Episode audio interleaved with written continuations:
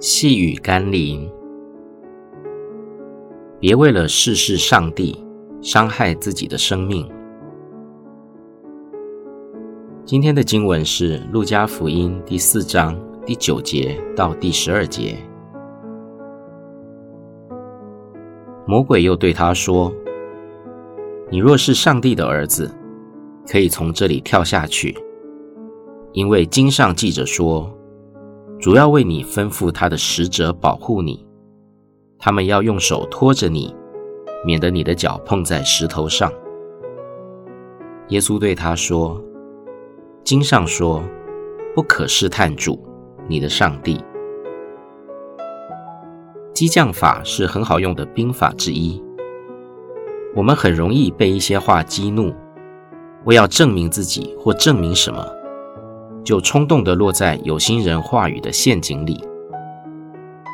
要避免受激将法触怒，最好就是转头不理会那些话，反而是想想上帝怎么说。耶稣没有上魔鬼激将法的当，虽然魔鬼也引用了圣经，但耶稣拒绝听魔鬼的建议，选择思想正确的经文引用。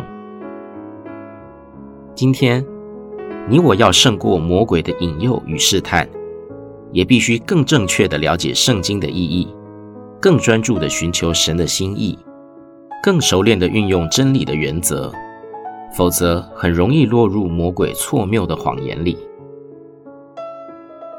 我们一起来祷告。保护我的上帝，我不需要试验你是否真的能保护我，因为不应该有人愚昧到让自己故意落在危险和试探中，只为了证明你的能力、你的信实，那只会使我们自己受到伤害和亏损。让我可以全然地信靠你，因为你是我患难中随时的帮助。奉耶稣基督的圣名祷告，阿们。